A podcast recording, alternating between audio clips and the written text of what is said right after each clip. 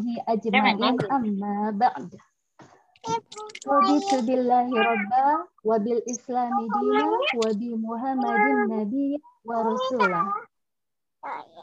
Alhamdulillah hari ini kita bisa bertemu kembali dalam panel diskusi bersama Sister Visabilillah Australia.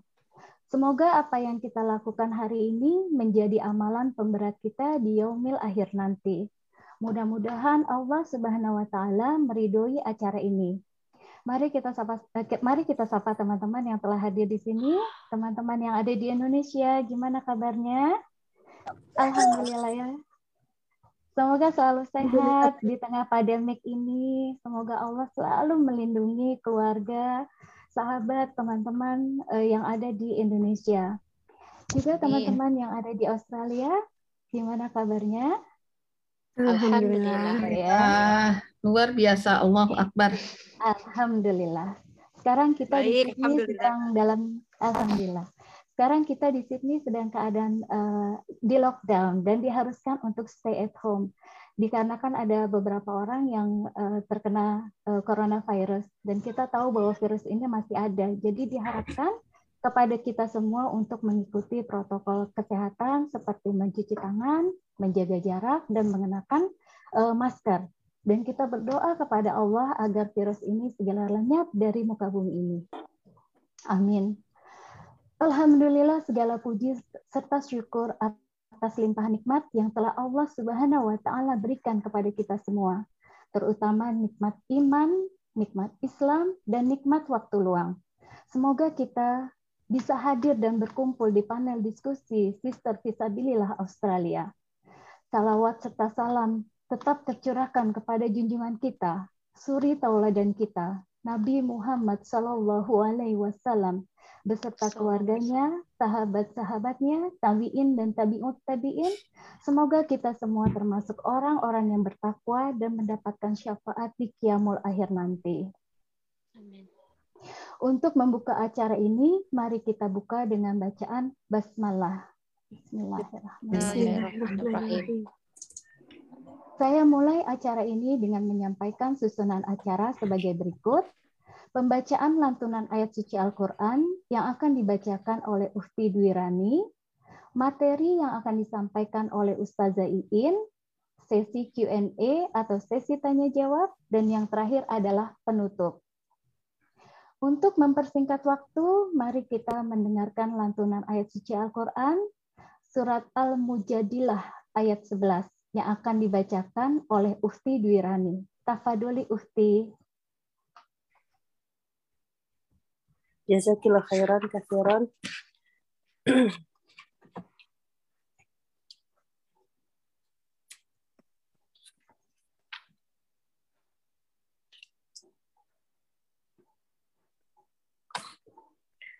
surah Al-Quran surah Al-Mujadalah surah ke-58 ayat ayat 11 ya. Ayat 11 ya. Iya, ya.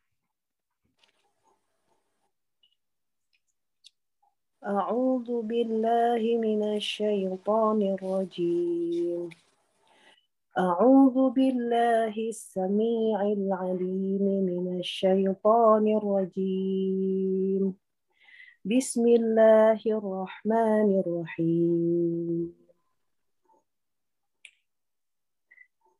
يا أيها الذين آمنوا إذا قيل لكم تفسحوا في المجالس.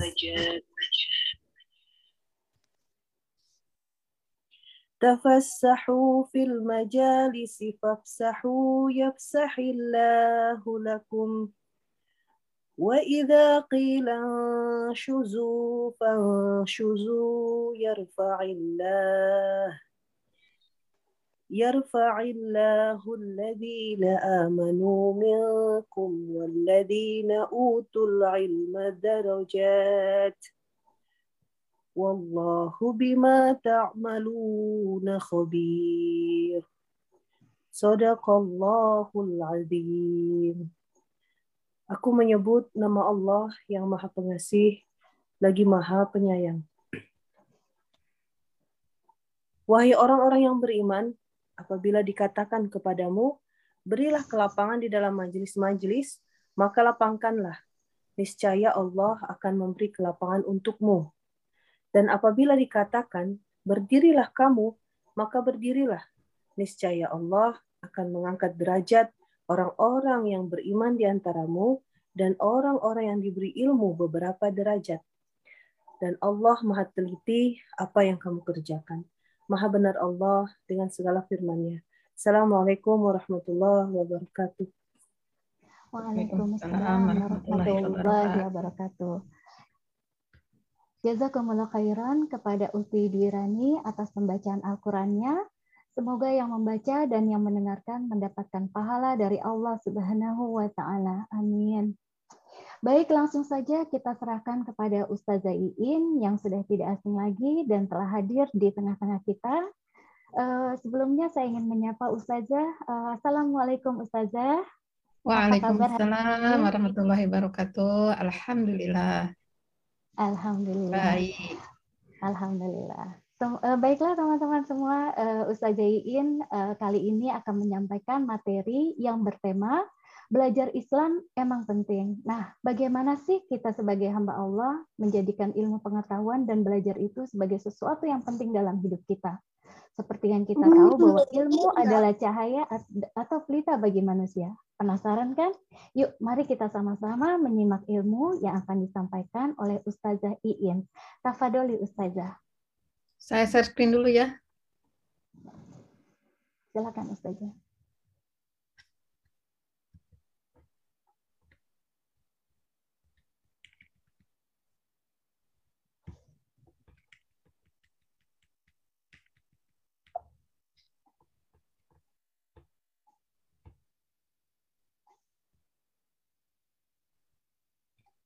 Ada nggak? Kelihatan nggak?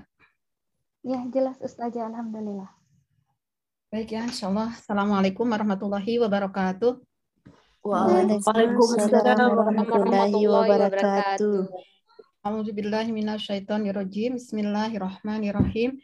Innal hamdalillah nahmaduhu wa nasta'inuhu wa nastaghfiruh wa na'udzu billahi min sururi anfusina wa min sayyiati a'malina may yahdihillahu fala mudhillalah wa may yudhlil fala hadiyalah. Ashhadu la ilaha illallah wa ashhadu anna Muhammadan abduhu wa rasuluh la nabiyya ba'd. Rabbi israh li sadri wa yassir li amri wahlul 'uqdatam min lisani yafqahu qawli. Alhamdulillah, ya puji syukur kita panjatkan kehadirat Allah yang telah berkenan mempertemukan kita pada kesempatan uh, sore ini di dalam kajian uh, di Majelis Civis E ya. Um, tak lupa salawat dan salam kita curahkan pada junjungan kita Nabi besar Muhammad Sallallahu Alaihi Wasallam beserta keluarganya, para sahabat-sahabatnya dan juga para pengikutnya yang setia sampai akhir zaman nanti. Baik, uh, tanpa memperpanjang waktu, kita mulai uh, kajian kita sore ini dengan tema belajar Islam memang penting, gitu kan ya? Iya. Yeah. Ini nanya gitu ya, belajar Islam emang penting gitu ya. Dan nanti uh, setelah setelah saya paparkan, nanti saya bakal tanya, benar nggak sih gitu ya? Apa emang benar belajar Islam itu penting gitu ya seperti itu. Jadi um, jangan ke mana-mana, tetap simak kajiannya sampai selesai insya Allah. Insya Allah. Nah di sini ini yang beberapa hal yang akan kita bahas ya tentang uh, kita awali dan tentang apa namanya mengenal diri sendiri, kemudian bagaimana kedudukan kita sebagai hamba Allah, nanti kemudian belajar ilmu langit, kemudian kita juga akan melihat beberapa ilmuwan di masa khilafah, yang terakhir adalah khotimah ataupun penutup. Ya, ini sekarang kita mulai dari bahasan tentang kita mengenali diri sendiri. Ya, mungkin uh, kita semua pernah memiliki pertanyaan ini, ya enggak? Siapa yang yeah. pernah punya pertanyaan ini? Ada ya, semuanya. nggak yang nggak pernah punya pertanyaan ini? Semua pasti punya ya, Semua pernah pasti. nanya gitu ya. Jadi ketika akal kita uh, mulai sempurna gitu ya, ketika akal kita sempurna, kemudian di situlah kemudian uh, timbul pertanyaan-pertanyaan ini. Ya. Jelas nggak suara saya ini connectionnya unstable katanya? Jelas, jelas. Oke. Okay. Jadi uh, ya begitu pula saya ya dulu juga pernah pernah timbul pertanyaan, ngapain sih saya ada di dunia ini ya? Ya, siapa yang mengadakan saya ke, eh, ke dunia ini? Kenapa saya bisa ada di sini? Buat apa sih saya di sini? Gitu ya. Dan uh, kemudian mau ke mana sesudah mati gitu ya.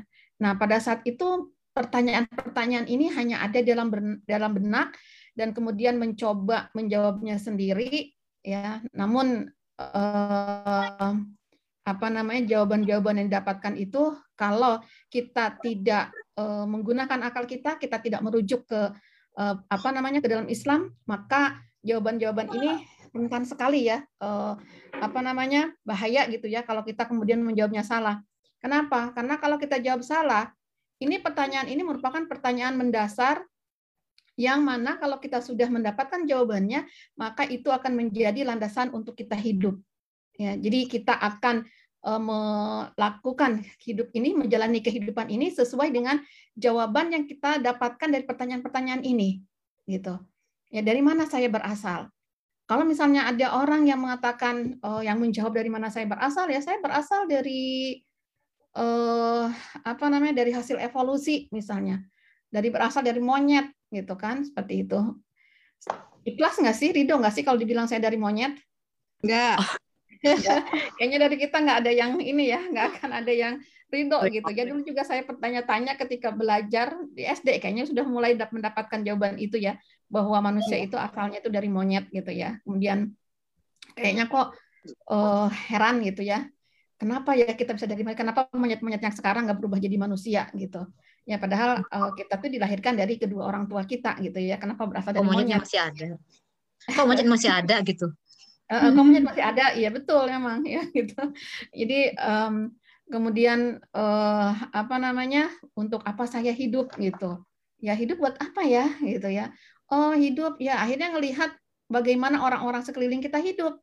Ya jadi hidup itu ya tumbuh berkembang gitu ya. Dari kecil remaja dewasa menikah berumah tangga punya anak gitu kan. Terus seperti itu ya sudah gitu. Kayaknya kalau sudah menikah sudah punya anak ya itu merupakan kayak menikah dan punya itu kayak merupakan puncak dari uh, kehidupan gitu ya. Bahwa hidup itu sudah sempurna gitu. Ya karena nanti kalau sudah sudah punya anak anak sudah membesar semakin tua kemudian bakalan mati gitu. Ya, timbul pertanyaan setelah mati mau ke mana? gitu. Ya jadi um, ini ya jawaban-jawaban ini kalau misalnya kita tuh bagaimana kita menjawabnya Allah sudah berikan perangkat sebetulnya. Perangkatnya apa? Akal. Ya di mana setiap manusia sudah diberikan perangkat ini. Ya sejak lahir manusia sudah diberikan akal. Itulah bedanya manusia eh, dengan makhluk yang lainnya. Dia punya akal. Sehingga dengan akalnya dia bisa menjawab dari mana saya berasal. Gitu. Ya. Bahwasanya ketika kita eh, menggunakan akal kita, maka pasti ada sesuatu. Ya, sesuatu yang mengadakan, sesuatu yang sudah menciptakan kita, sesuatu yang sudah menciptakan kehidupan, sesuatu yang sudah menciptakan uh, apa namanya alam semesta ya. Sesuatu yang sudah menciptakan kita sebagai manusia. Itu siapa? Adanya pencipta yaitu Allah Subhanahu wa taala. Ya. Jadi kalau misalnya ada yang menafikan uh, seperti tadi gitu ya uh, manusia itu berasal dari hasil evolusi ataupun misalnya uh, sesuatu itu terjadi begitu saja gitu ya tanpa ada yang menciptakan gitu. Itu bahaya sekali ya Kemudian uh, setelah itu kemudian pertanyaan yang kedua untuk apa saya hidup? Gitu. Buat apa saya hidup kayak tadi? Misalnya ketika kita uh, tidak tahu jawabannya ya kita hanya mengikuti arus aja. Oh hidup udah kayak begini ya udah selesai. Ya padahal sejatinya hidup kita itu ketika kita sudah mengakui bahwa kita berasal dari Sang Pencipta, kemudian berarti hidup kita ini juga harus mengikuti aturan dari Sang Pencipta. Ya kita mengadakan kita Allah, berarti hidup kita juga Eh, tentu dengan mengikuti aturan-aturan yang berasal dari Allah Subhanahu wa taala. Mau ke mana sesudah mati gitu. Ya jadi uh, sesudah mati ini mau ke mana ya. Apakah manusia itu setelah mati bakalan uh, apa mati begitu saja dan kemudian selesai gitu ya sehingga banyak orang-orang yang beranggapan ketika misalnya mereka dilanda berbagai macam masalah gitu maka bagi mereka jalan terbaik ketika mereka tidak mampu memecahkan permasalahannya, jalan yang terbaik adalah dengan mengakhiri hidup. Dengan asumsi bahwa kalau sudah hidup berarti selesai urusan. Pernah nggak dengar orang yang terlilit hutang, ya hutangnya sampai puluhan juta, ratusan juta, gitu. Kemudian tidak mampu membayar, akhirnya mengakhiri hidupnya dengan jalan bunuh diri. Kenapa? Karena dia pikir kalau dia sudah mati, ya selesai masalahnya, gitu. Padahal kalau dia tahu bagaimana status hutang itu dalam Islam itu pasti dia nggak bakal mengakhiri hidupnya, takut, ya. Karena hutang jangankan besar, sekecil pun sekecil apa pun itu itu bakalan dimintai pertanggung jawaban. Iya, ya. Jadi itu ya, jadi banyak uh, apa namanya banyak um, pilihan-pilihan ya bagaimana untuk menjawab pertanyaan-pertanyaan ini, gitu. Ya, jadi ketika saya misalnya mengatakan saya sedang, sekarang sedang uh, mengadakan kajian dengan uh, apa dengan majelis CPSA gitu kan. Saya menggunakan laptop. Dari mana laptopnya? Ah laptop tidak begitu aja. Tahu ada di depan saya laptopnya. Itu kan terjadi begitu saja ada tiba-tiba ada saja. Apakah akal kita sanggup me menerimanya? Nggak mungkin kan? Gitu ya nggak mungkin. Pasti orang nggak percaya kalau saya bilang tiba-tiba saya ketika saya mengadakan kajian tiba-tiba laptop ada di depan saya gitu. Kayak apa ya kayak simsalabim gitu ya kalau kita suka uh, baca apa namanya baca magic. Magic. Dulu tuh zamannya kita saya kecil ya jadul banget mungkin Teh Rini tuh yang ngalamin suka Mr. baca, Robin. Baca, apa? Mr. Robin. Mr. Robin ya eh, nggak tahu lah pokoknya banyak kisah-kisah yang kayak gitu ya simsalabim gitu ya abrakadabra tiba-tiba ada di depan kita ya padahal uh, tidak seperti itu kejadiannya demikian juga kita sebagai manusia Tadi sudah dikatakan bahwa dengan menggunakan akal kita mampu memahami bahwa sebetulnya kita ini berasal dari Allah Subhanahu wa taala. Ya. Kemudian setelah itu ya, setelah kita memahami bahwa kita ini berasal dari Allah, bahwa kita ini diciptakan oleh Allah Subhanahu wa taala, maka kemudian timbul pertanyaan apa sebetulnya kedudukan saya? Ya, kalau gitu kedudukan saya apa? maka kedudukan saya adalah sebagai hamba hamba Allah. Yang bawah-bawahnya saya akan bahas ya. Jadi yang paling utama adalah kedudukan saya sebagai sebagai hamba Allah. Nah, lalu tugas saya sebagai hamba Allah itu apa? Untuk apa Allah ciptakan saya? Di dalam Al-Qur'an surat Az-Zariyat ayat yang ke-56 Allah Subhanahu wa taala berfirman, A'udzubillahi minasyaitonirrajim, "Wa ma khalaqtul jinna wal ins illa liya'budun." Ya, tidaklah aku ciptakan jin dan manusia melainkan supaya menyembahku. Ya, melainkan supaya mengabdi kepadaku. Ya, jadi ini adalah tujuan eh, apa manusia diciptakan. Sebagaimana juga kita tahu ya bahwasanya ketika Allah menciptakan manusia, tadi Allah sudah memberikan seperangkat ya, seperangkat eh, apa namanya akal gitu demikian juga dengan seperangkat eh, naluri yang ada di dalam diri manusia Ya, salah satu nalurinya itu apa? Gurjotut tadayun, ya naluri untuk menyembah sesuatu. Ya manusia itu pasti ya ketika dia sudah mulai berakal pasti dia pun sudah sudah merasa ingin uh, menyembah sesuatu, ingin mengagungkan sesuatu. Nah, sehingga ketika naluri itu muncul dalam dirinya, maka dia akan mencari apa yang akan dia sembahnya, apa yang akan disucikannya, apa yang akan diagungkannya. Nah, kemudian kalau dia tidak menggunakan akalnya, ya perangkat yang sangat penting yang Allah berikan pada manusia, maka dia bisa salah. Dia bisa salah mencari sesembahan, bisa salah dalam mencari siapa yang harus dia ibadahi, gitu ya. Siapa yang harus dia sucikan. Ya bisa saja ketika dia melihat sebuah pohon yang sangat besar, yang umurnya sudah ratusan tahun gitu ya, kemudian eh, apa namanya dia merasa oh kayaknya ini sesuatu yang luar biasa nih. Berarti sesuatu ini bisa saya sembah gitu ya. Sehingga kita juga kita juga eh, temui ya ada juga orang yang menyembah pohon gitu ya. Kemudian ada yang menyembah berhala gitu seperti itu itu ketika manusia itu tidak menggunakan akalnya gitu ya jadi eh, bagaimana kita menyembah itu sebetulnya Allah sudah eh, nanti Allah berikan eh, beritahukan pada kita bagaimana kita menyembah pada Allah. Menyembah dalam hal apa? Menyembah dalam di, apa namanya di semua aktivitas kita sehari-hari, ya. Dari bangun tidur sampai kita tidur lagi itu aktivitasnya adalah dalam rangka untuk menyembah kepada Allah. Jadi jangan dipahami menyembah itu berarti kalau dalam Islam itu ya kayak orang Islam itu rata-rata memahaminya kalau menyembah itu sholat gitu. Ya banyak sholat terus banyak ibadah terus dari pagi sampai pagi lagi. Nggak bisa ngapa-ngapain enggak ya. Aktivitas kita banyak sekali.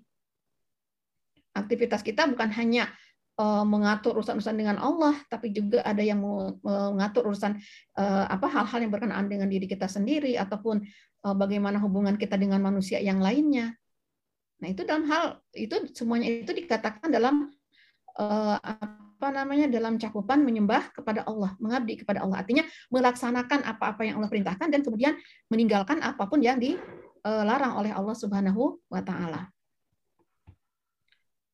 Nah, jadi eh, kemudian bagaimana eh, kita menyembah kepada Allah, maka ya ya harus belajar gitu ya supaya kita tahu bagaimana cara menyembah Allah. Yang mau nggak mau kita harus belajar apa yang kita pelajari, gitu. Ya, kita belajar ilmu langit. Ya, ilmu langit itu ilmu apa? Yaitu ilmu-ilmu yang diberikan oleh Allah Subhanahu Wa Taala. Ya. Rasulullah SAW bersabda dalam sebuah hadisnya, tolabul ilmi faridatun ala kulli muslim. Ya bahwa mencari ilmu itu wajib bagi setiap muslim. Itu kata Rasulullah Shallallahu Alaihi Wasallam. Ya, jadi ilmu itu wajib ya. Mencari ilmu itu wajib.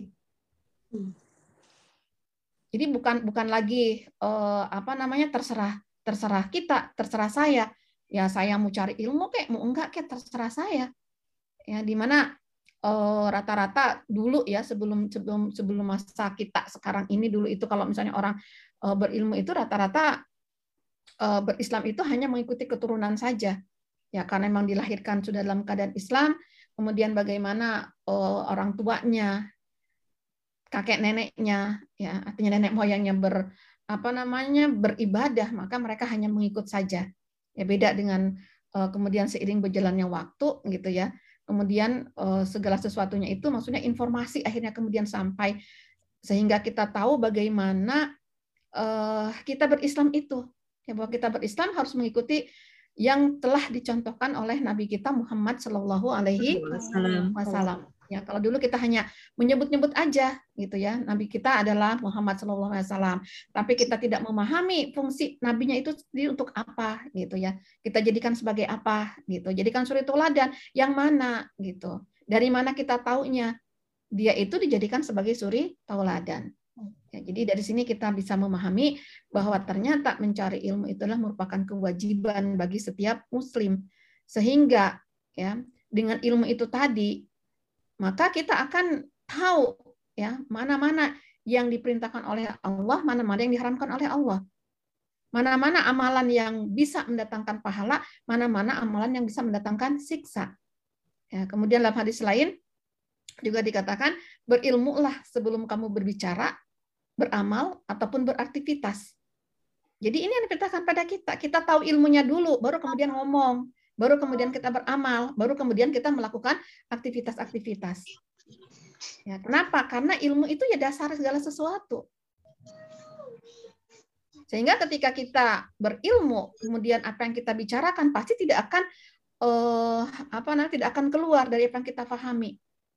Ya, misalnya ketika kita menemui orang di luaran sana ngomongnya sembarangan, ngomongnya jorok, ngomongnya kotor, ngomongnya kasar, ya tidak punya sopan santun sama orang tua eh, ngomongnya juga eh, dengan nada yang tinggi misalnya.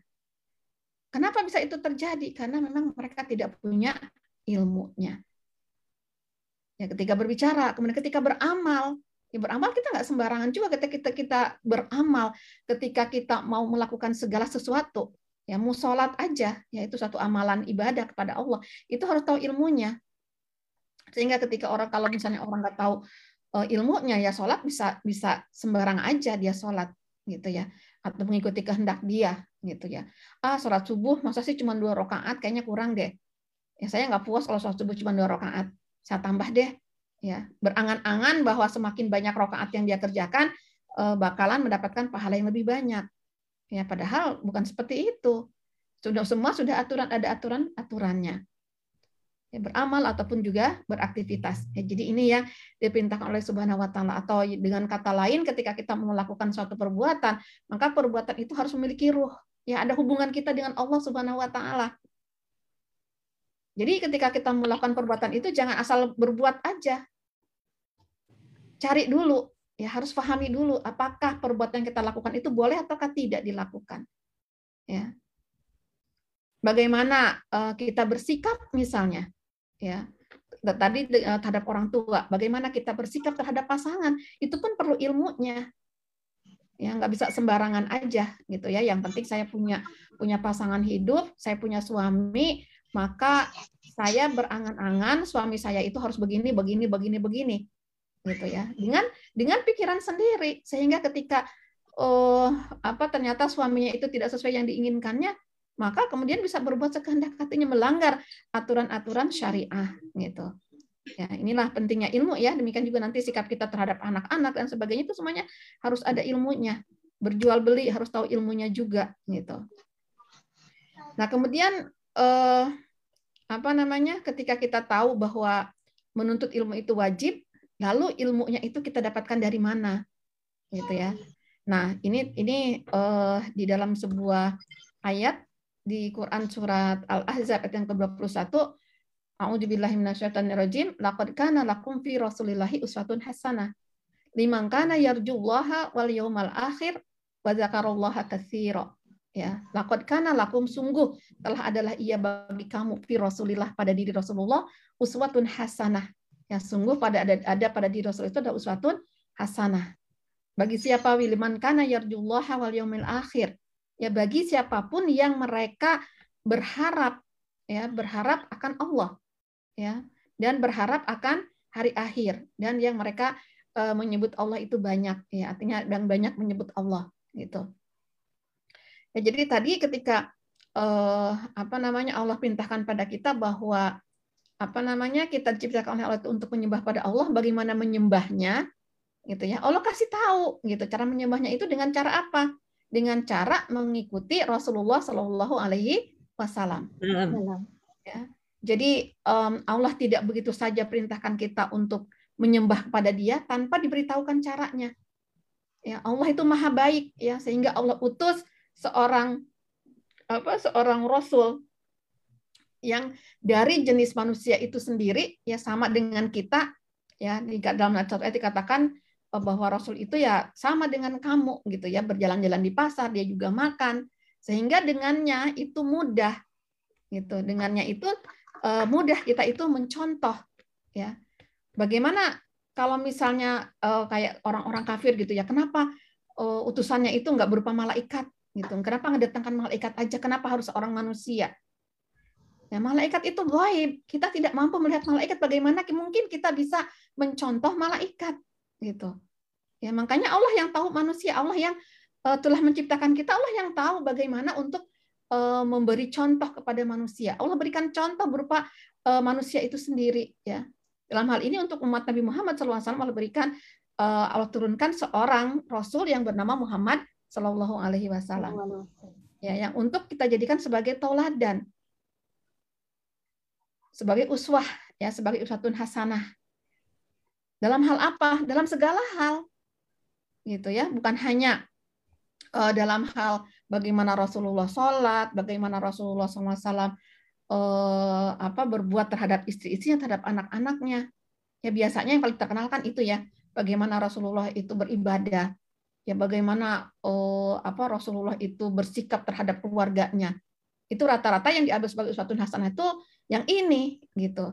Tapi banyak hal yang dilupakan. Bahwasanya uswatun hasanah dari Rasulullah SAW itu di antaranya adalah bagaimana beliau merupakan seorang kepala negara, gitu ya. Bagaimana beliau mengatur eh, apa namanya wilayahnya dengan hukum-hukum Allah Subhanahu Wa Taala ini yang sering dilupakan atau mungkin terlupakan gitu. Ya, sehingga uh, umat Islam banyak yang tidak tahu bahwa sesungguhnya uh, Rasulullah Muhammad SAW adalah bukan hanya sebagai seorang rasul, bukan cuma sebagai seorang utusan Allah, tapi beliau juga adalah merupakan seorang kepala negara ya, yang mengatur uh, apa namanya wilayahnya itu dengan hukum-hukum Allah Subhanahu wa taala. Ya, jadi keseluruhan ya kita menjadikan Rasulullah sebagai suatu hasanah itu semuanya, bukan eh, sebagian-sebagian. Ya, lalu kemudian bagai apa lagi gitu ya? Dengan apa Rasulullah mengajarkan kepada kita? Rasulullah mengajarkan kita berdasarkan kepada sebuah kitab yang Allah turunkan kepadanya, yaitu Al-Quranul Karim. Ya, di mana dalam Al-Quran Allah eh, berfirman di surat uh, Al-Jasiyah ayat yang ke-20, A'udzubillahi minasyaitonirrajim, hadza basairu linnasi wa huda wa rahmatul liqaumi. Ya hadza ini ya ini tuh apa? Ini ini Al-Qur'an ini. Basair pandangan ya pandangan hidup linnas bagi manusia. Jadi Allah katakan Al-Quran ini adalah pandangan hidup bagi manusia. Way of life kita adalah Al-Quran. Ini yang diajarkan oleh Rasulullah SAW kepada kita. Yang Allah turunkan kepada beliau untuk disampaikan kepada manusia. Ya, dengan menjadikan Al-Quran sebagai pandangan hidup, sebagai way of life kita. Wahudan dan petunjuk-petunjuk untuk melakukan aktivitas kehidupan kita. Petunjuk untuk beramal, petunjuk untuk beribadah, sehingga kemudian Allah katakan juga bahwa rahmah ya dan menjadi uh, rahmah likomi yukinun menjadi rahmat bagi orang-orang yang yakin. Sehingga ketika manusia itu sudah menjadikan Al-Qur'an sebagai uh, pandangan hidupnya, sudah menjadikan Al-Qur'an sebagai petunjuk hidupnya, maka Al-Qur'an akan terasa sebagai rahmat ya bagi orang-orang yang beriman. Bahkan rahmatnya bukan hanya bagi orang-orang beriman dalam ayat tadi dikatakan rahmatan lil alamin. Ya bahwa Eh, Islam itu merupakan rahmat bagi semesta alam. Nah, sekarang mungkin kita timbul pertanyaan gitu ya. Islam sebagai rahmatan lil alamin.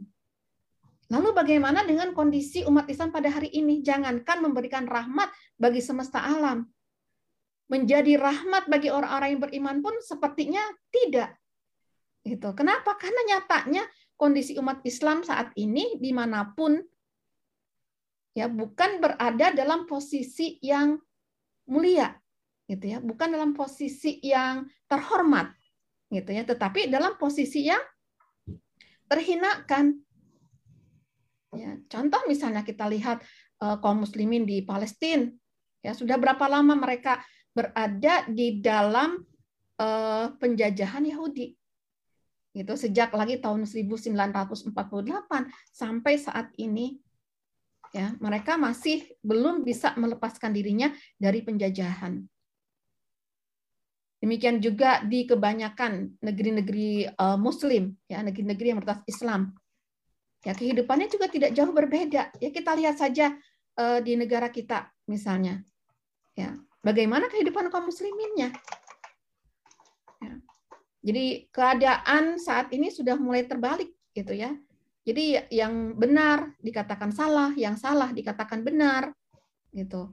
Ya, belum lagi dengan uh, berbagai macam permasalahan yang menimpa umat ini, gitu ya. Yang sekarang lagi lagi merajalela ya pandemi ya di Indonesia itu juga seperti itu, ya.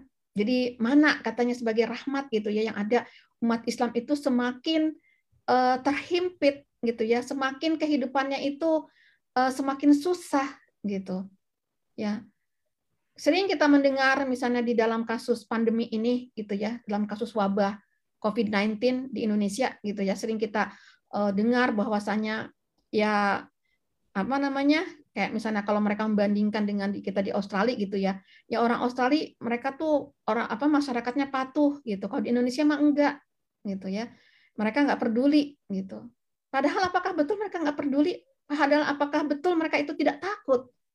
Mereka takut, mereka peduli juga, cuma masalahnya bagaimana? Gitu ya. Tidak ada yang menjamin keberlangsungan hidup mereka kalau mereka tidak keluar. Ya sudah keluar pun juga tetap susah. Ya.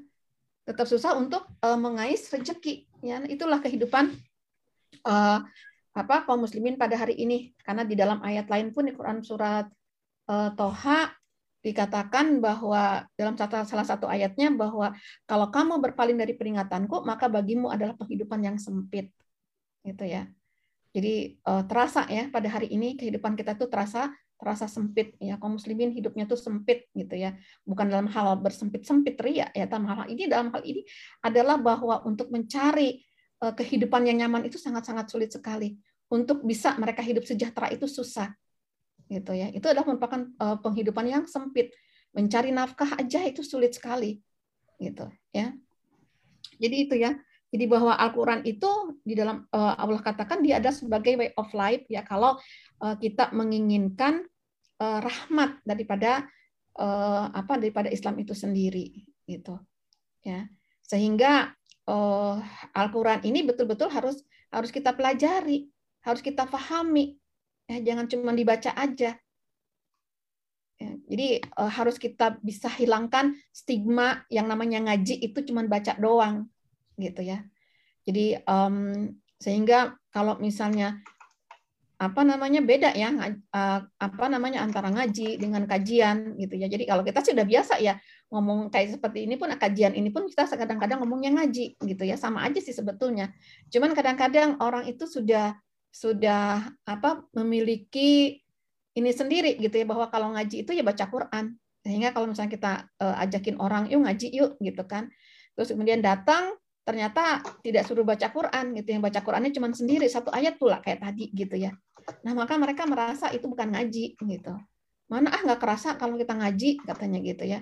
Jadi ngaji itu harus baca Quran baca Quran doang gitu ya. Padahal e, mengkaji itu berarti kita memahami berusaha memahami daripada hukum-hukum Islam itu sendiri. Dari mana asalnya? Dari Al-Quran juga gitu. Ya. Jadi kita harus merasa ini ya, eh, merasa malu ya ketika eh, apa pedoman kita Al-Qur'an yang merupakan pedoman kita itu kita kita tidak memahaminya gitu ya. Kita nggak tahu apa isinya gitu. Ya. Ini pernah terjadi ya sama diri saya ketika memang sudah mulai ada keinginan untuk apa untuk berhijrah gitu ya. Pada saat itu keinginan itu dimulai saat itu saya eh, baru mulai masuk kuliah kemudian ada hmm, apa kajian di ini di daerah Kramat Jati ya oh sorry di daerah Senen itu di ini di toko buku Wali Songo itu ada eh, kajian tafsir Al-Qur'an gitu. Nah, kemudian berarti kan karena mau ikut kajian tafsir ya bawa Quran gitu ya. Nah, Qurannya dipegang kemudian timbul pertanyaan dalam hati, ini Quran kitab suci umat Islam, kitab suci saya, pedoman hidup, petunjuk, tapi kok saya nggak ngerti ya, gitu. Ya, apakah hanya sebatas itu? Dosakah saya ketika saya tidak mengerti, gitu. Ya, ternyata ya sedikit-sedikit sedikit-sedikit belajar bahwa ternyata ya Al-Qur'an itu adalah merupakan uh, pedoman, merupakan petunjuk yang harus dilaksanakan. Kalau kita tidak paham, ya bagaimana mungkin kita bisa beramal, bagaimana mungkin kita uh, bisa melaksanakan hukum-hukum yang berada di dalam uh, kitab Al-Qur'an gitu. Ya. Kemudian di kita tahu ya ayat yang pertama turun pada Rasulullah SAW itu apa? Perintah untuk belajar. Itu apa? Iqra, baca. Gitu ya. Sehingga ketika malaikat Jibril menyampaikan pada Rasulullah SAW, Iqra, bacalah. Apa kata Rasulullah? Aku tidak bisa membaca. Iqra, gitu ya sampai beberapa kali dan kemudian Nabi Muhammad tetap menjawab aku tidak bisa membaca yang kemudian di dipeluk ya oleh oleh uh, malaikat Jibril kemudian diajarkan uh, apa namanya ayat-ayat Allah kepadanya. Ya. Jadi ikro bukan hanya sebatas baca tapi pelajari. Ya belajar. Ya karena belajar itu kan dimulai juga dari membaca. Kita kita uh, bisa bisa tahu ilmu ilmu ilmu ilmu itu. Kita bisa uh, tahu isi Al-Qur'an karena kita bisa membaca. Gitu ya. Maka ayat pertama ikro bismi rabbikal ladzi khalaq. Ya, ikro bacalah dengan nama Tuhanmu. Jadi disandingkan bagaimana ketika kita eh, belajar itu disandingkan dengan keimanan. Sehingga ketika belajar disandingkan dengan keimanan, maka nanti ilmu apa pun yang kita pelajari itu tidak akan tidak akan uh, terlepas dari ilmu-ilmu Islam. Ya, misalnya ketika dia belajar tentang ilmu-ilmu kedokteran, ketika dia belajar ilmu fisika, ketika dia belajar ilmu-ilmu yang lainnya, maka pada saat yang sama dia itu juga orang-orang mempelajari ilmu-ilmu agama. Sehingga ketika dia eh, berprofesi, memiliki sebuah sebuah profesi, maka profesinya itu tadi tidak akan lepas dari hukum-hukum Allah Subhanahu wa taala. Misalnya ketika dia sudah menjadi seorang dokter, ya, kemudian dia juga bukan hanya pakar di bidang kedokteran, tapi juga dia fakih fiddin. Dia juga orang yang memahami ilmu-ilmu agama. Sehingga ya dengan profesinya tadi dia tidak akan berani melanggar hukum-hukum Allah. Ya, contohnya misalnya ketika ada orang yang minta eh, apa namanya digugurkan kandungannya, ya pengen aborsi gitu, tentu dia akan lakukan. Kenapa? Karena dia tahu bahwa abor- aborsi itu haram, kecuali dalam kasus-kasus darurat, dalam kasus-kasus tertentu. Ya, kita lihat bagaimana ketika orang-orang yang memiliki eh, profesi tapi kemudian tidak dihubungkan dengan keimanan. Maka yang terjadi adalah pelanggaran, pelanggaran dan pelanggaran. Ya, jadi eh, sekali lagi ini dalam hal apa pun ya ilmu itu itu eh, sangat penting sekali untuk di eh, apa kayak seperti ilmu-ilmu eh, apa namanya yang tadi saya sebutkan gitu ya itu harus selalu disandingkan dengan eh, ilmu-ilmu Islam ya ikro bismi rabbikal ladzi khalaq ya. Nah, eh,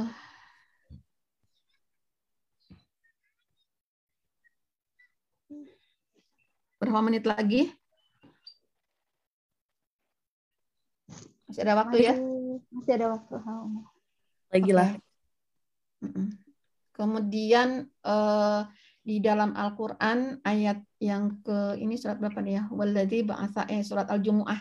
Surat yang ke-62 ayat yang kedua di mana Allah Subhanahu wa taala berfirman, "Walladzi ba'atsa fil ummiyina rasulan minhum yatslu 'alaihim ayatihi wa yuzakkihim wa yu'allimuhumul kitaba wal hikmah wa in kanu min qablu lafi dhalalim mubin." Ya Allah, Dia yang sudah mengutus orang rasul kepada kamu, ya. Rasul kepada kaum yang ummi, ya, kepada kaum yang buta huruf, ya, dan Rasul pun juga seorang yang ummi dari kalangan nah, mereka maka- sendiri, ya, dari kalangan manusia. Apa yang Rasul eh, lakukan? Yatslu alaihim ayatihi, ya. Jadi eh, Rasul membacakan pada mereka ayat-ayat Allah. Ya, artinya Rasul memberikan pengajaran kepada eh, apa kepada sahabat-sahabatnya pada masa itu, ya, kepada manusia di eh, apa namanya eh, di di Mekah ya. Karena karena awal-awal diturunkan itu ketika beliau berada di di Mekah ya. Beliau membacakan ayat-ayat Allah mengajarkan para sahabatnya ayat-ayat Allah. Wa yuzakkihim wa yu'allimuhumul kitab hikmah. Kemudian. Mensucikan jiwa mereka dan mengajarkan pada mereka hikmahnya yang mengajarkan pada mereka sunnah gitu ya. Wa in kanu min qablu lafi mubin. Dan sungguh mereka itu sebelumnya dalam kesesatan yang nyata ya. Jadi eh, orang-orang eh, Arab ya pada masa itu sebelum Rasul diutus itu mereka itu eh, merupakan orang-orang yang dalam kesesatan yang nyata. Tapi lihat bagaimana ketika mereka kemudian menjadikan Islam sebagai pedoman hidup mereka ya. Islam sudah mengangkat derajat mereka dari yang sesat tadi menjadi me- apa namanya umat yang mulia gitu ya. Yang sudah eh, mengeluarkan mereka dari kegelapan kepada cahaya yang terang benderang gitu ya.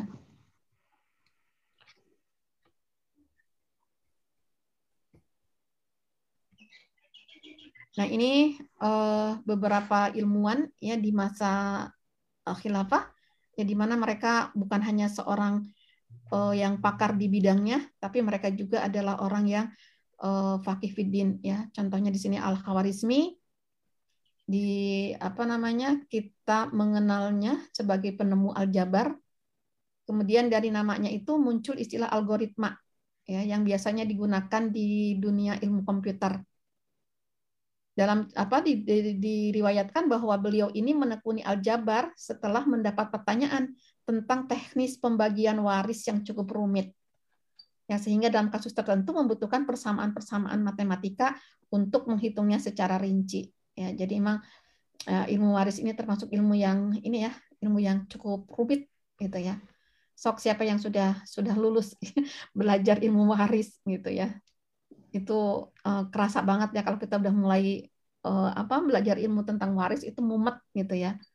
Dan ini beliau itu me- me- ini asalnya ya sampai mendapatkan eh, penemu ilmu aljabar ini ya itu dari situ ya karena memang eh, apa ada pertanyaan seputar tentang pembagian ilmu ilmu waris. Ya berarti di sini pun kita bisa melihat bahwa beliau ada seorang yang eh, pandai dalam ilmu agama ya beliau ada seorang eh, ulama ya seperti itu.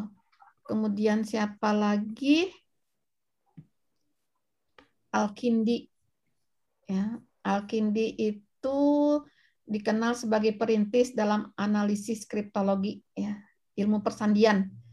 Ya kalau yang yang pernah ikut pramuka dulu ya waktu kecil suka suka ini ya, suka ada uh, belajar ilmu sandi ya.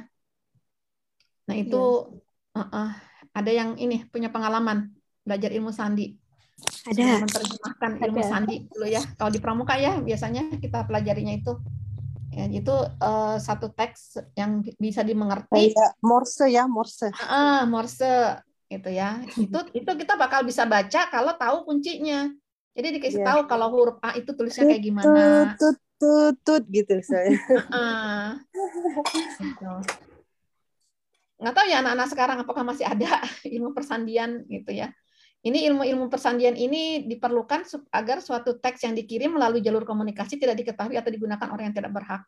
Jadi untuk mengirim eh, apa namanya berita-berita yang sifatnya rahasia misalnya, ya sehingga kalau misalnya jatuh kepada orang yang ini orang nggak tahu apaan sih nih, gitu ya, nggak ngerti gitu ya. Tapi kalau orang yang punya kuncinya dia tahu. Itu ilmu itu eh, beliau ini ya Al-Kindi yaitu penemunya. Eh, tentu ini sangat-sangat uh, bermanfaat ya di dalam ini ya dalam uh, apa kehidupan bernegara gitu ya. Kemudian Ibnu Al Haisam ini fisikawan pertama yang mengembangkan optika atau lensa ataupun teleskop ya itu sangat diperlukan ya uh, untuk ini di dalam ilmu astronomi gitu. Ya di mana astronomi itu dikembangkan untuk mendapatkan data navigasi yang akurat ketika berlayar di tengah lautan baik untuk keperluan damai ya seperti perdagangan, dakwah maupun perang jihad visabilillah. Ini memerlukan sekali ilmu ini ya. Astronomi membersihkan dirinya dari astrologi. Astrologi itu apa? Ilmu bintang untuk meramal nasib yang telah diharamkan oleh Islam. Ya, jadi itu ya. Jadi kalau emang dia paham, dia nggak akan terjebak kepada hal-hal yang diharamkan. Ya, ilmu astronomi, ilmu perbintangan ya dipelajari, tapi ya harus bersih dari yang namanya astrologi. Ya. Kita dulu mungkin sebelum belajar seneng ya, saya termasuk saya dulu ya, waktu belum uh, ngaji juga seneng tuh kalau ngelihat ramalan bintang, zodiak ya, zodiak iya, gitu. Zodiak. Kayaknya setiap minggu itu ya, setiap minggu tuh di di koran langganan waktu itu langganannya malah pos kota gitu ya, itu ada ramalan ramalan bintang itu seneng banget gitu ya, untuk iya. melihat oh minggu, minggu ini bagaimana nasib kita gitu ya. Walaupun nggak percaya 100% ya tetapi ya ya seneng gitu ya. Kayaknya seneng ketika baca tuh beritanya tuh baik gitu ya. Oh minggu ini nasib saya bakalan baik gitu. Ya, dan sampai sekarang masih banyak orang-orang yang uh, mempercayai astrologi ini. Ya. Ayo, siapa siapa yang masih percaya? Siapa yang suka nyari bintang saya apa ya gitu. Kayaknya dulu satu kewajiban ya kayaknya norak ya kalau nggak tahu bintangnya apa gitu. Oke terus ini uh, Jabir ibn Hayyan ya dia uh, apa namanya berusaha membersihkan kimia dari ilmu sihir yang mencampur adukan ramuan dengan mantra-mantra. Ya karena jasanya memperkenalkan metode ilmiah eksperimental dan juga lebih dari 20 macam peralatan laboratorium seperti alat destilasi, kristalisasi, purifikasi, oksidasi dan sebagainya sisi-sisi ini ya. Di sini uh, beliau di, diakui dunia sebagai bapak ilmu kimia. Ya karena kalau kita lihat ilmu-ilmu ini ya, ilmu-ilmu perdukunan, ilmu-ilmu sihir gitu ya, mereka uh, sering kan kalau misalnya kita lihat di film-film itu mereka jago ya ketika mereka membuat ramuan-ramuan gitu ya ini campur ini campur itu gitu. Ya jadi uh, beliau ini yang berusaha membersihkan kimia dari ilmu-ilmu sihir gitu ya. Makanya ada yang jago kimia siapa tuh? Ininya istilah-istilahnya ya. Istilah-istilah dalam kimia itu bagi saya dulu sulit ininya sulit menghafal. Nah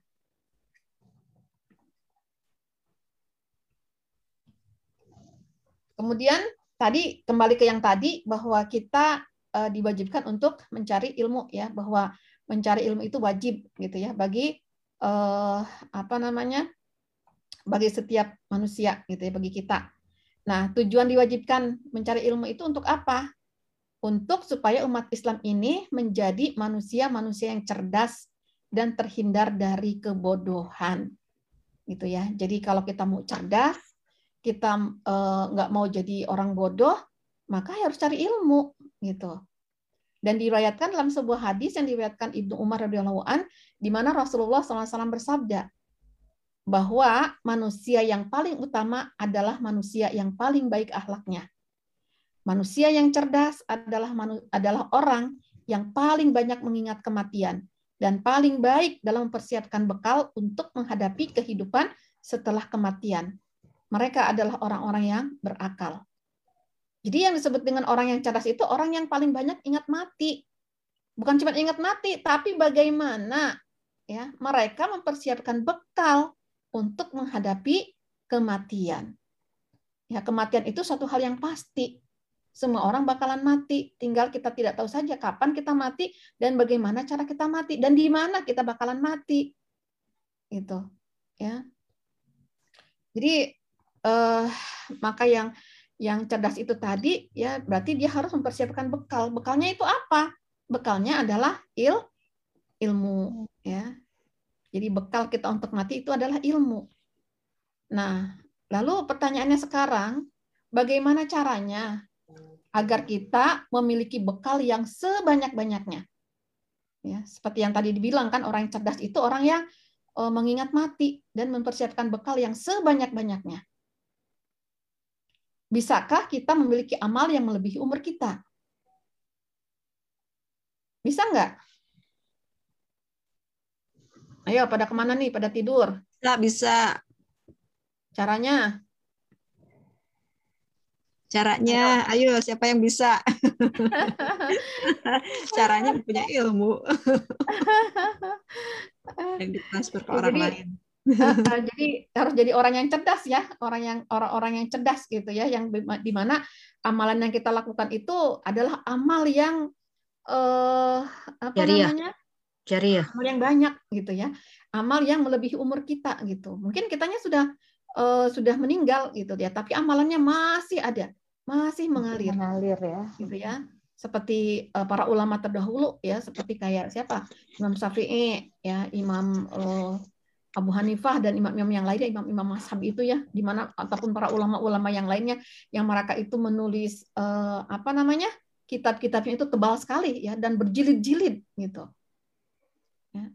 Dan mereka bisa hidup dengannya gitu ya. Karena apa? Karena eh, hasil karyanya itu akan ditimbang ya, kemudian berat berat kitabnya itu berapa, maka akan dibayar dengan emas, dihargai dengan emas ya. Semakin tebal kitabnya, semakin banyak Emas ya. emas yang didapat gitu ya. Jadi semakin kaya. Jadi para penulis itu dulu tuh kayak kaya. Ya beda dengan para penulis sekarang gitu ya. Para penulis sekarang ada yang beli aja udah untung gitu. Ya, karena memang Walaupun belum tentu Download, untung. download. Lihat di. Google.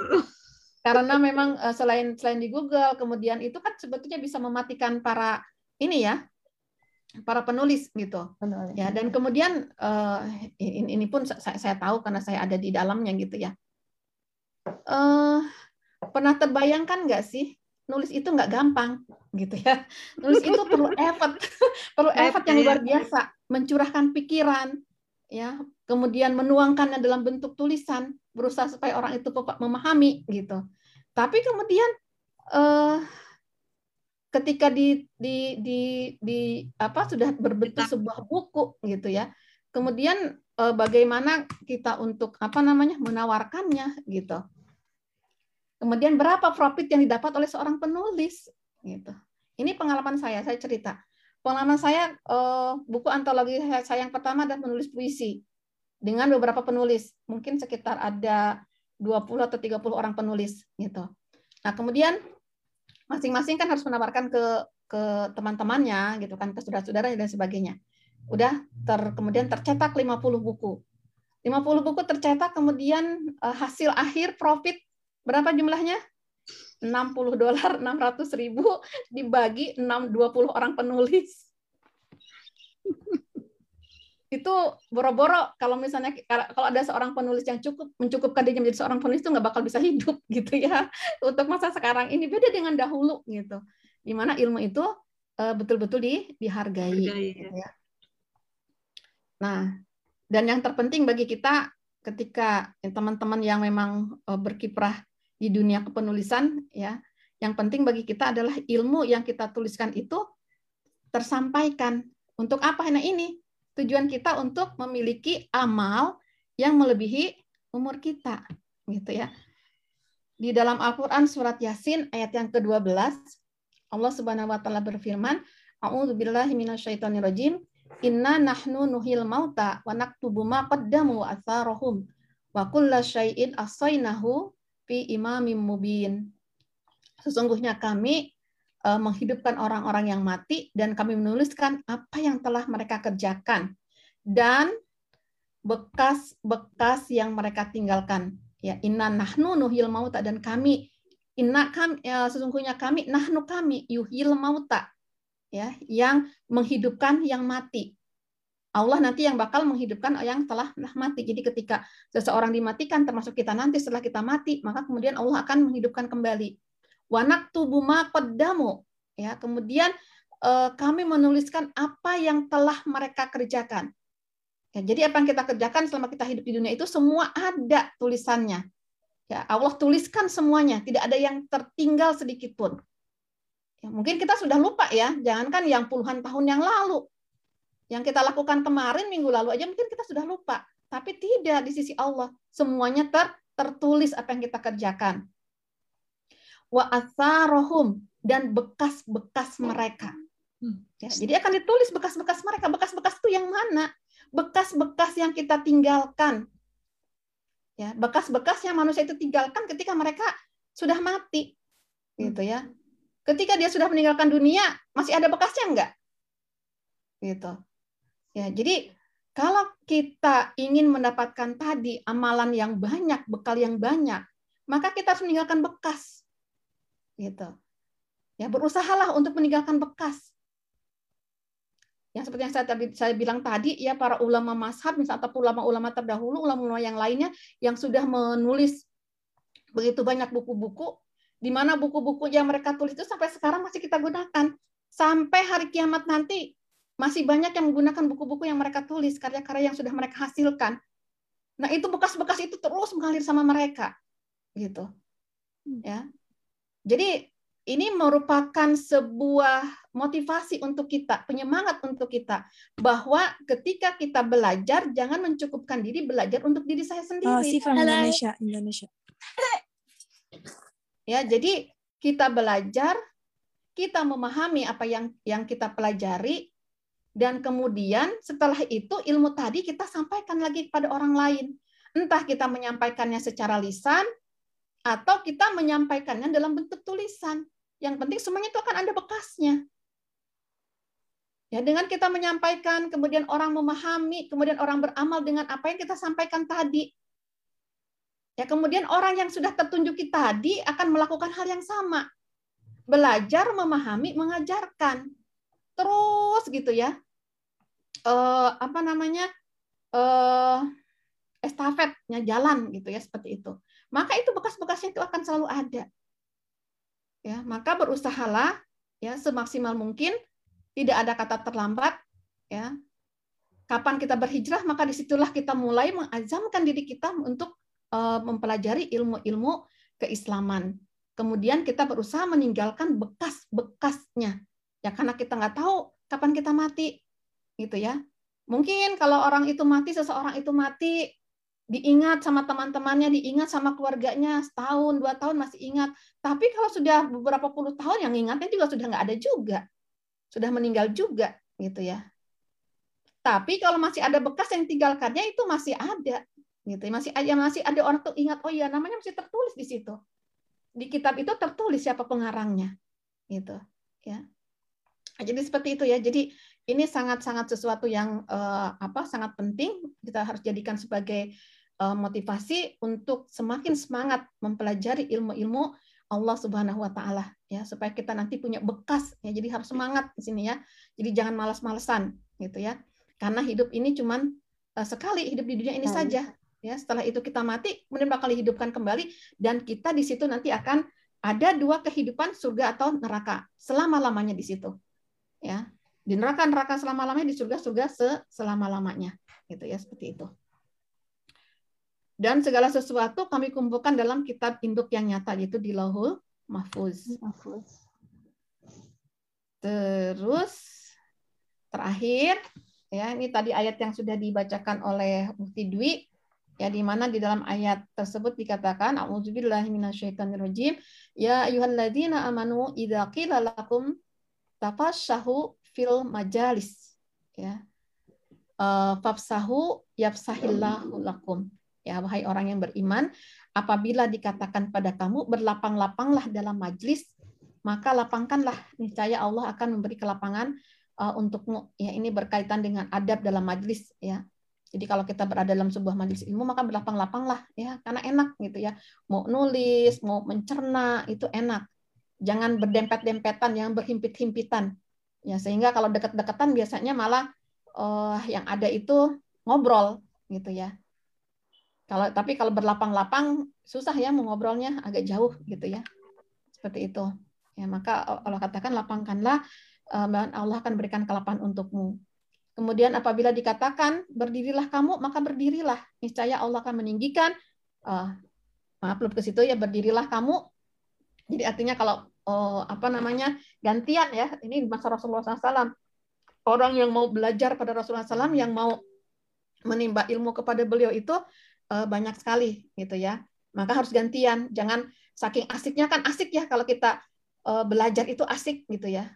Karena pengen mendapatkan ilmu yang banyak gitu. Sehingga segan untuk keluar gitu ya. Nah ini mungkin beda dengan masa kita ya. Kayaknya pengen buru-buru berdiri gitu ya. Kalau kita lagi menuntut ilmu tuh pengen buru-buru kelar gitu ya. Pengen buru-buru udahan ya kajian itu lama banget ya dua jam ya. Ini kapan kelarnya ya? Ini Bu In dari tadi ngomong terus nih. Bu In dari tadi ngomong terus nih kapan kelarnya ya? Gitu ya.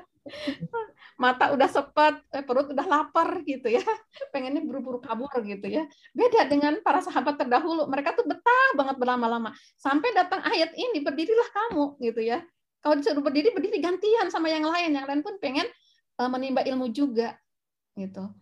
Kemudian di kenyutan ayatnya uh, apa namanya?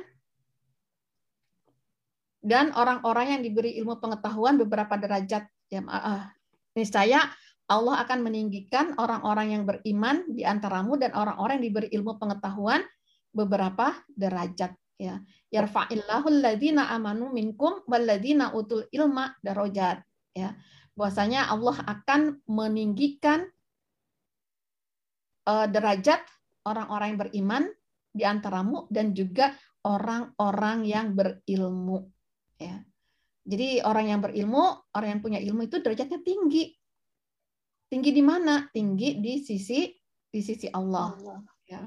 Jadi apakah kita ingin menjadi orang-orang yang memiliki derajat tinggi di sisi Allah? Ya maka belajarlah ya. Maka ambillah ilmu-ilmu tadi pelajari ilmu-ilmu tadi. Kemudian um, apa namanya kita amalkan ilmu-ilmu uh, ilmu-ilmu Islam tadi gitu ya dan kemudian amalkan dan kemudian ajarkan kembali ya. Baik uh, mungkin materinya sampai situ. Ya jadi pertanyaannya sekarang jadi gimana? Penting nggak sih belajar Islam? Rame-rame dong jawabnya banget. Ya demikian mohon maaf atas segala kekurangan apabila yang saya, sampaikan benar itu semata-mata kebenaran tanya di Allah. Apabila ada yang salah maka itu adalah kehilapan dari diri saya sendiri. Bila taufiq wa hidayah. Assalamualaikum warahmatullahi wabarakatuh. Waalaikumsalam warahmatullahi wabarakatuh. Alhamdulillah telah selesai penyampaian materi oleh Ustazah Iin. Jazakumullah khairan Ustazah. Semoga apa yang disampaikan oleh Ustazah Iin bisa memberikan dampak positif, memberikan manfaat sebanyak-banyaknya, dan memberikan motivasi bagi diri kita untuk terus belajar Islam dan menuntut ilmu sampai kita nanti tua. Ayat pertama yang diturunkan oleh Allah Subhanahu wa taala adalah Iqra yang berarti bacalah. yang sebagian besar ulama menafsirkannya sebagai tuntutan atau seruan kepada kita dalam menuntut ilmu. Juga mempelajari tentang kehidupan Nabi Muhammad dan menjadikannya sebagai suri tauladan kita, serta mempelajari dan menjadikan Al-Quran sebagai pandangan hidup dan petunjuk dalam hidup kita, atau the way of life. Juga tadi kita udah mendengar ya banyak sekali ilmuwan-ilmuwan uh, di masa uh, khilafah uh, seperti Al-Khawarizmi itu yang menemukan apa yang muncul uh, istilah al-jabar. Lalu Ibnu al Hisam ya sekitar seribu Masehi dulu ya. Iya, itu dia mengembangkan belajar uh, belajar uh, lensa, mm -hmm. teleskop, uh, dan masih banyak lagi yang telah dipaparkan. Alhamdulillah ya. Uh, sekarang kita masuk ke sesi Q&A, sesi tanya jawab. Nah, teman-teman dipersilakan di sini untuk bertanya sesuai dengan temanya, yaitu belajar Islam emang penting. Waktu dan tempat saya persilakan. Bagi yang ingin bertanya bisa langsung ataupun mengetik di chat room. Saya persilakan teman-teman semua di sini untuk menyampaikan pertanyaan terbaiknya. Silakan.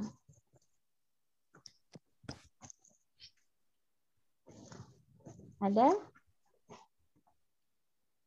teman-teman? Kalau nggak ada boleh saya. Nah, silakan Umu Yahya. Silakan. Jazakillah khairan uh, untuk Ustazah Iin dan juga kepada MC ya.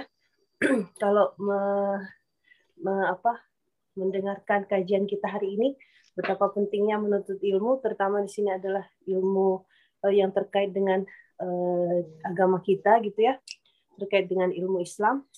Uh, kalau dibilang tadi sama Ustazah Iin bahwa kenapa sih sekarang kita kan uh, berbeda dengan ulama-ulama terdahulu ya yang sangat betah gitu di majelis ilmu gitu ya.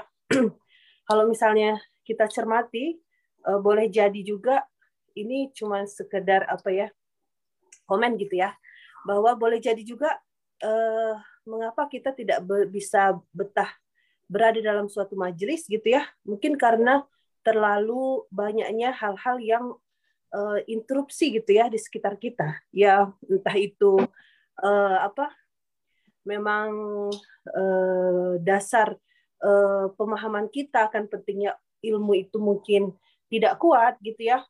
Dan juga kemudian kan seseorang itu mencari sesuai dengan kebutuhannya gitu ya. Jadi uh, boleh jadi saat kemudian ilmu itu disampaikan di dalam majelis dia tidak merasa butuh dengan itu gitu ataupun interupsi yang lain ya salah satunya HP gitu ya, HP gadget, um, tontonan di sekitar kita. Oh, jam segini saya harus ngejar acara itu tuh misalnya gitu ya. Jadi uh, banyak sekali hal-hal yang menurut saya ya bisa mempengaruhi uh, kehusuan kita dalam hal uh, menuntut ilmu seperti itu. Misalnya seperti saya sendiri belajar bahasa Arab ataupun belajar uh, ulumul Quran seperti itu ya, itu kadang mentok-mentoknya hanya di pengantar aja. Setelah masuk lebih dalam atau mutolah hadis gitu ya, istilah-istilah hadis, itu mentoknya di awal-awal yang untuk pertemuan yang selanjutnya uh, goib ya, hilang gitu. Terutama sekarang kan apa sih yang susah? Dengan duduk saja, dengan punya internet, sudah bisa ikut kajian ustadz yang di pesantren-pesantren terkenal di Indonesia gitu ya. Ustadz uh, di Al Qori kita bisa langsung tuh sama Ustadz Anwar dan ustadz-ustadz yang lain subhanallah. Dia lihat YouTube aja tuh ya. Nggak usah nggak usah harus bayar SPP mahal-mahal gitu ya. Kuliah di Lipia kuliah di um, apa kuliah online dan sebagainya. Cukup dengan kalau mau ilmu itu masya Allah bertaburan di YouTube itu gitu ya. Dan subhanallah tapi kenapa sih saya kok nggak expert-expert ya dalam bahasa Arab? Ilmu Quran ilmu hadis subhanallah. Ternyata ya banyak sekali um, interupsi-interupsi di sekitar kita gitu ya. Nah, satu pertanyaan uh, kalau dilihat dari kemunduran umat sekarang ini gitu ya, itu juga terkait dengan betapa umat Islam ini jauh dari uh, agamanya gitu ya. Berarti banyak dong orang-orang yang tidak berilmu dalam tanda kutip ilmu agama seperti itu. Tetapi kita lihat kan banyak lulusan pesantren, kan banyak orang-orang yang uh, sekolah tinggi agama Islam gitu ya, ataupun lulusan Al Azhar ataupun lulusan uh, jamiah-jamiah yang di luar sana gitu kan ya kan banyak menelurkan um, harusnya um, ilmuwan um, maksudnya orang-orang yang memiliki ilmu-ilmu agama yang mumpuni dalam tanda kutip ya paham gitu dengan agama ini. Tapi kok umat Islam masih kayak gini kayak gini aja ya gitu. Itu suatu pertanyaan apa yang salah dengan ilmunya dengan orangnya atau bagi apa sih gitu. Itu aja mungkin jazakillah khairan makan. Aja. Langsung? Ya silakan Umu uh, ya menarik ya yang uh, sudah dipaparkan oleh Dwi tadi gitu ya bahwa untuk saat ini kita belajar ini memang banyak interupsinya ya terutama bagi para remaja ya mungkin para mahmud termasuk di antaranya gitu ya. Karena kalau yang udah sulita seperti saya kurang begitu ini lagi gitu ya. Kita memang sudah pengen uh, pengen fokus ya. Nah kalau yang masih muda-muda itu uh, cobaannya banyak gitu ya. Karena di antaranya adalah lebih asik nonton drakor ya daripada harus ikut kajian gitu. Kalau nonton kaji eh kalau nonton kajian, kalau ikut kajian gitu ya, baru 30 menit itu mata itu sudah mulai meredup gitu ya. Sudah mulai layu gitu ya. Tapi, uh, uh, tapi kalau lihat drakor itu walaupun sudah ngantuk itu mata masih terus bisa melek gitu. Ya berjam-jam itu bisa betah gitu di situ. Ya jadi memang uh, ini ya banyak saingannya gitu ya banyak saingannya gitu ya uh, ketika kita ingin supaya anak-anak ini belajar gitu ya. Seperti itu. Dan kemudian uh, lalu bagaimana? Itu kembali ke pertanyaan tadi. Ya para ulama itu banyak lulusan pesantren itu banyak tapi umat Islam uh, masih begini-begini juga. Ya, ya. gitu. Ya umat Islam kok masih dalam kondisi yang terjajah gitu. Kondisi umat Islam ini kok masih belum sejahtera juga gitu. Ya seperti itu. Jadi uh, apa sih yang salah? Ya berarti kan ada yang salah ya. Ada yang missing berarti kan gitu. Yang missingnya tuh apa? Gitu. Nah yang missing itu adalah sok siapa yang bisa menjawab? Apakah panitia menyediakan hadiah? Harusnya. Harusnya. Harusnya yang bertanya dapat hadiah juga dong. Yang bertanya juga dapat ya. Coba yang lain. Apa yang missing? Sok. Ada yang mau mencoba? Yang lain sok, sok. Siapa yang mau jawab? Ibu-ibu ada diam saja dulu ya. Kalau di Indonesia nanti ditransfer. Ayo. Missing. Kalau di sini missing pembantu. Oh, missing. Missingnya karena penerapan uh, syariat Islam yang nggak diterapkan, jadi uh, belajar banyak agama. Siapa mungkin... yang, yang komentar? Ini si Mbak. Oh, Bu Ning. Ayo Bu Ning. Bude, Bude, Bude. Ya, Ayo terusin Bude. itu missingnya. Mbak. Terusin Mbak. Missingnya karena penerapan. Ah? Jelas nggak ya, Ya jelas jelas Mbak nih yang itu penerapan syariat Islamnya nggak diterapkan mungkin jadi hmm, jadi eh, apa yang kita didapatkan nggak nggak bisa terkabarkan mungkin mungkin ya dari diri sendiri juga sama. Apa ya?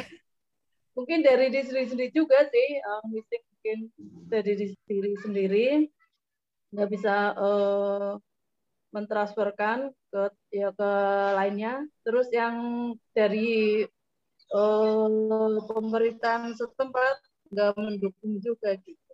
Mungkin gitu. Oke, ada yang lain? Masya Allah.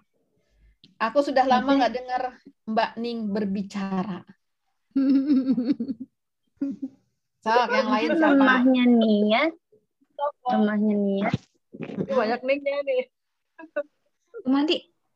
Kan kalau Mandi. kayak gini saya rasa kangen saya terobati. Jadi bisa ada yang bicara satu persatu jadi ingat lagi oh ini Fitri. Iya. Ayo Fitri. Uh, mungkin lemahnya niat Ustazah.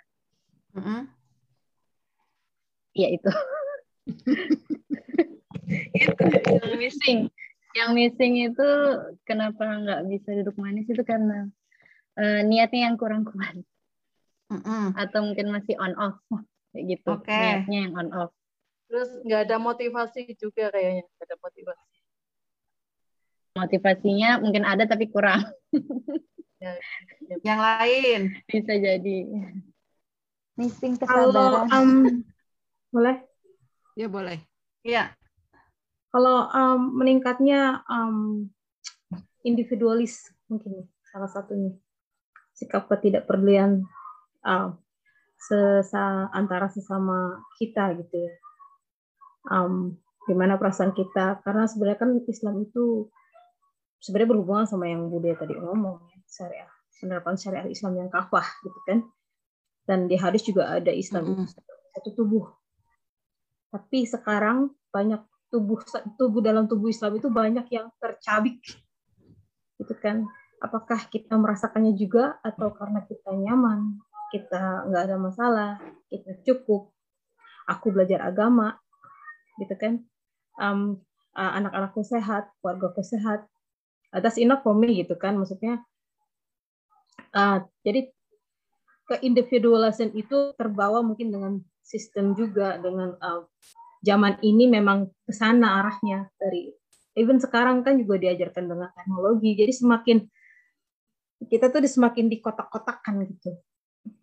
Itu menurut saya ya jadi ah Islamnya sekarang itu sangat-sangat menyedihkan sebenarnya.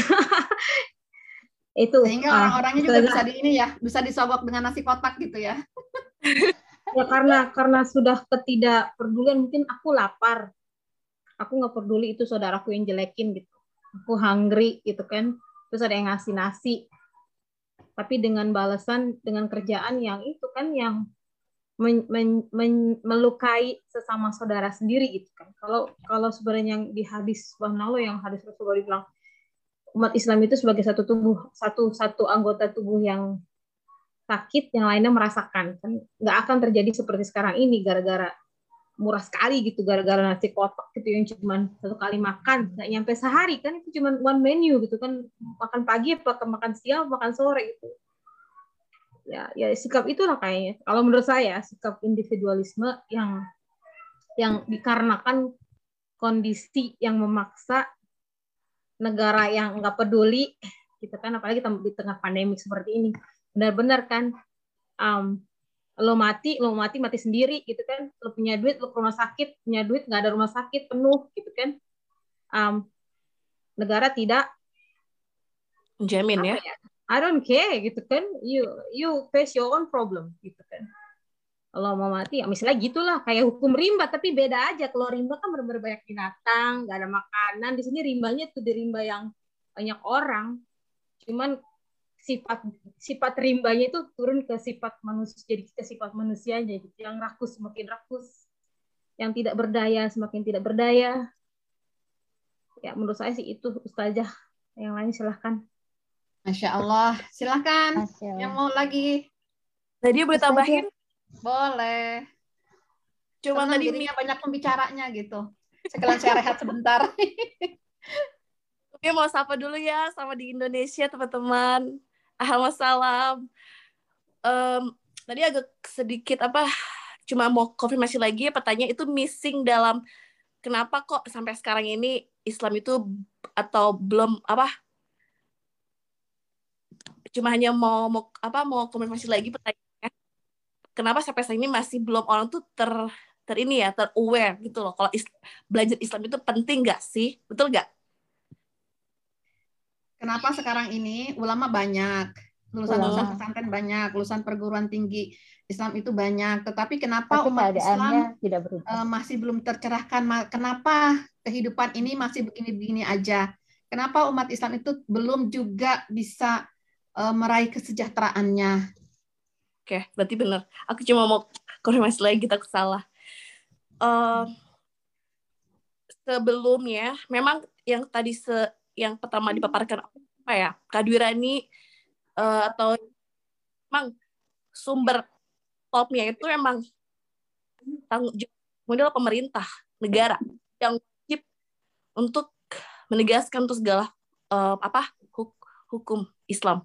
Dan apa daya? Sekarang kan zaman sekarang udah mayoritas Islam, tapi hukum-hukum yang diterapkan bukan itu kan?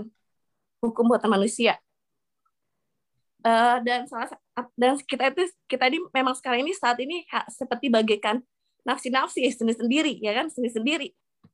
Ya di, di mana juga ketika Rasulullah meninggal juga kan apa yang diingatkan umatku untuk sholat untuk berdakwah. Karena berdakwah itu satunya adalah hukumnya dan fardu kifayah yaitu fardu ain kan.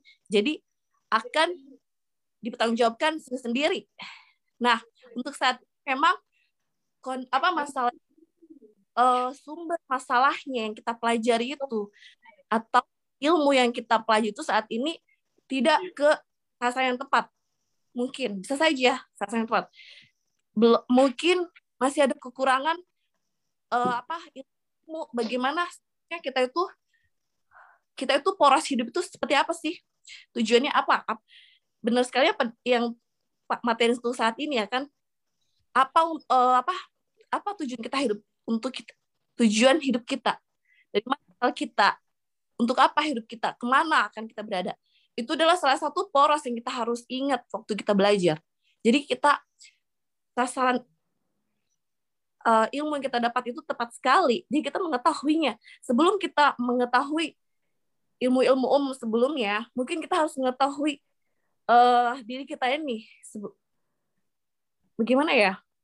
Mengerti kayak Win? Ngerti ngerti. Ya begitu aja deh. Ketak takut kepanjangan. Oke udah cukup ya ya. Uh, jawabannya cukup. Uh, saya ingin uh, menjelaskan. Uh, pertama adalah Allah Subhanahu wa taala berfirman di Quran surat Al-Baqarah ayat 8, A'udzubillahi minasyaitonirrajim, ya ayyuhalladzina amanu dukhulu fis-silmi kafah. Ya wahai orang-orang beriman, masuklah kamu ke dalam Islam secara kafah, secara keseluruhan. Ya, jadi tidak uh, Islam itu hanya ibadahnya saja gitu ya. Islam itu hanya masalah rumah tangga saja gitu ya. Masalah kawin uh, apa masalah nikah, cerai gitu kan, masalah itu aja. Jadi yang diperintahkan Allah dulu pisilmi kafah. Masuklah kamu ke dalam Islam secara kafah, secara keseluruhan. Di mana kita tahu bahwa hukum-hukum ataupun aturan-aturan yang Allah um, apa turunkan kepada kita itu ada aturan-aturan yang berkaitan dengan hablum minallah, ada yang berkaitan dengan hablum minanas, ada yang berkaitan dengan hablum minafsi. Minafsi. Minafsi. Ya. Minallah, minafsi, minanas. Minallah ada enggak? Kita pelajari enggak? Umat Islam di seluruh dunia apakah mereka mempelajari hukum-hukum yang berkaitan dengan hablum minallah? Belajar.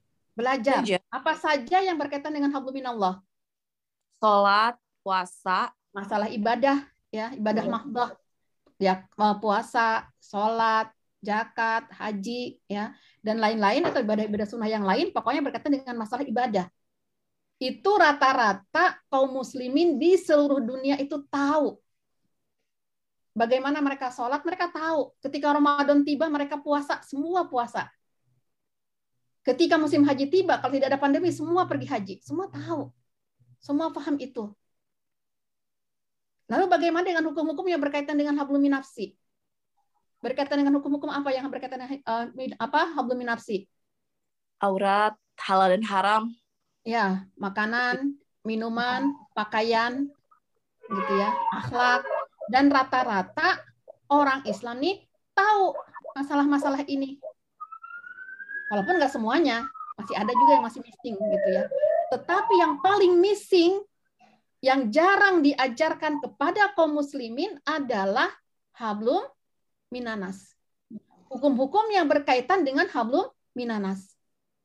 Apa saja itu? Hukum-hukum apa saja yang berkaitan hukum minanas? Aturan-aturan yang berkaitan dengan apa? Hablum minanas itu? Jual beli langsung. Hmm. hubungan perempuan. Ekonomi pergaulan pendidikan. pemerintahan ya pendidikan Sosial. gitu. Ya banyak sekali yang berkaitan dengan uh, apalah hablum itu berarti yang berkaitan dengan, dengan masalah lain. kehidupan kita mengatur kehidupan kita.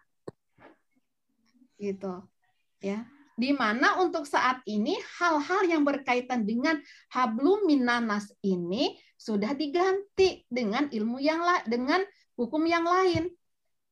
Hukum yang lain yang mana? Hukum buatan manusia. Sehingga di zaman kita hidup ini, ya sekarang di sistem yang ada sekarang ini, ketika kita beribadah pada Allah, boleh tidak? Boleh. Boleh. Kita sholat. Boleh. Kita mau berakhlakul karimah. Boleh tidak? Boleh. Mau makan makanan yang halal, minuman yang halal. Boleh tidak? Boleh. Boleh. Bolehkah kita ketika kita ingin menerapkan sistem ekonomi bebas riba? Nggak boleh. Tidak. Banyak yang nggak setuju. Boleh enggak kita menge, apa namanya ingin mengatur sebuah negara, sebuah pemerintahan yang berdasarkan hukum Islam. Boleh enggak? Boleh. Boleh. Ya. Jadi itu Kiranya yang missing. radikal. Dalam kehidupan Radikal. umat Islam sekarang ini itu yang missing. Kenapa? Banyak para ulama lulusan dari berbagai perguruan tinggi Islam, dari berbagai pesantren, karena mereka pun juga tidak diajarkan masalah yang berkaitan hablum minanas ini. Sehingga mereka ketika berdakwah tengah-tengah masyarakat, yang paling banyak disentuh itu masalah hablum minallah dengan hablum minafsi. Yang hablum minanas ini jarang disentuh. Gitu. Nah, ini berarti tugas kita untuk mendakwahkan Islam secara keseluruhan bukan hanya hablum minallah, bukan hanya hablum minafsi tapi juga hablum suaranya ya. minanas.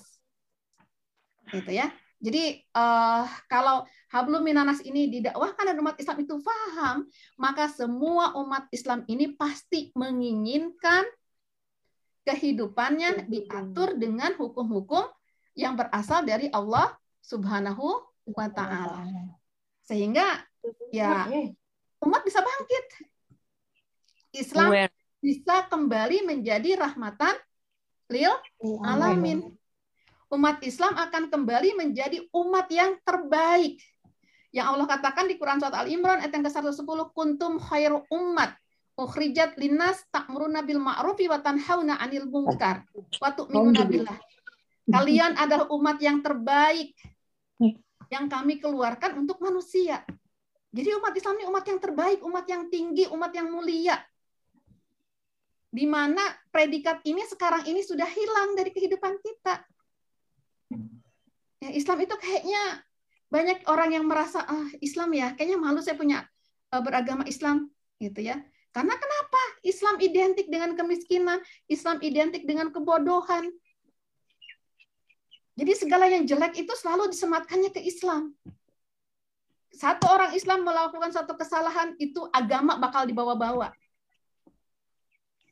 Orang Islam yang namanya Muhammad memperkosa.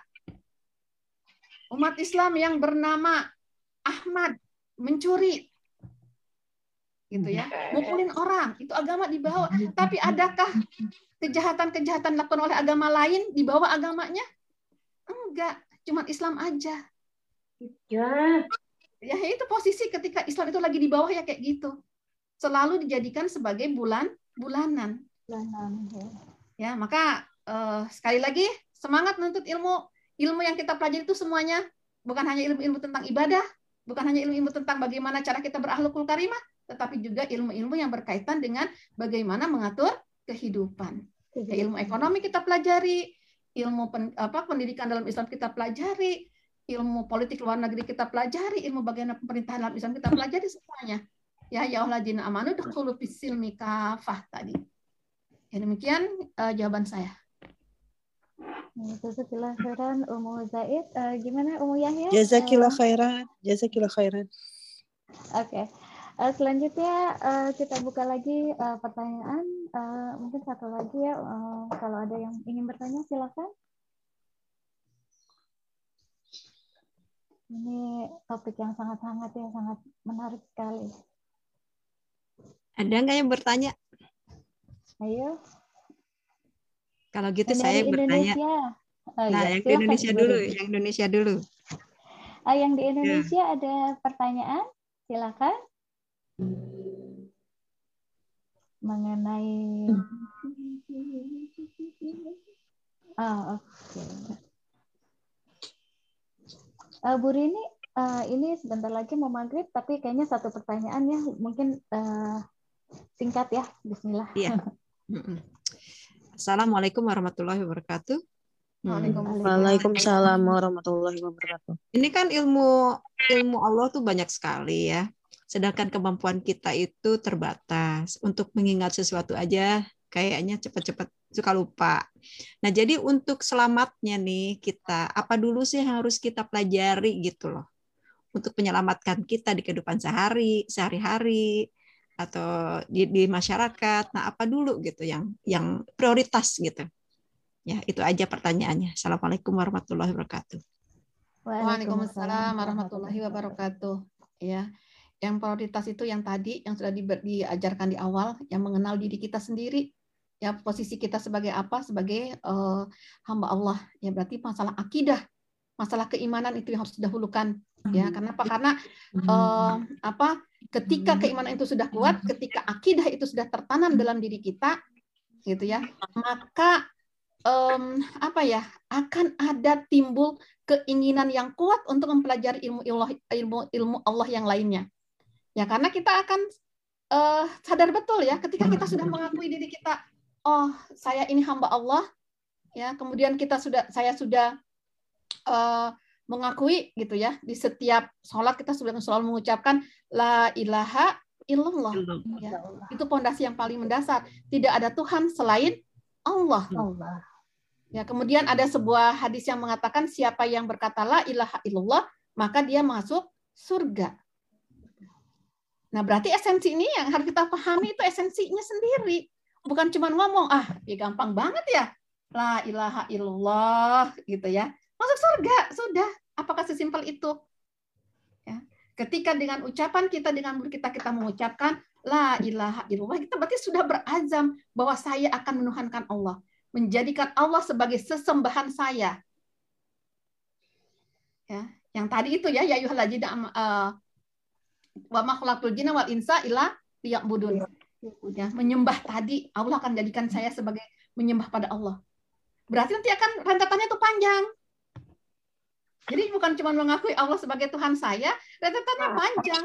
Apa-apa saja yang Allah perintahkan kepada saya, apa-apa saja yang dilarang saya lakukan.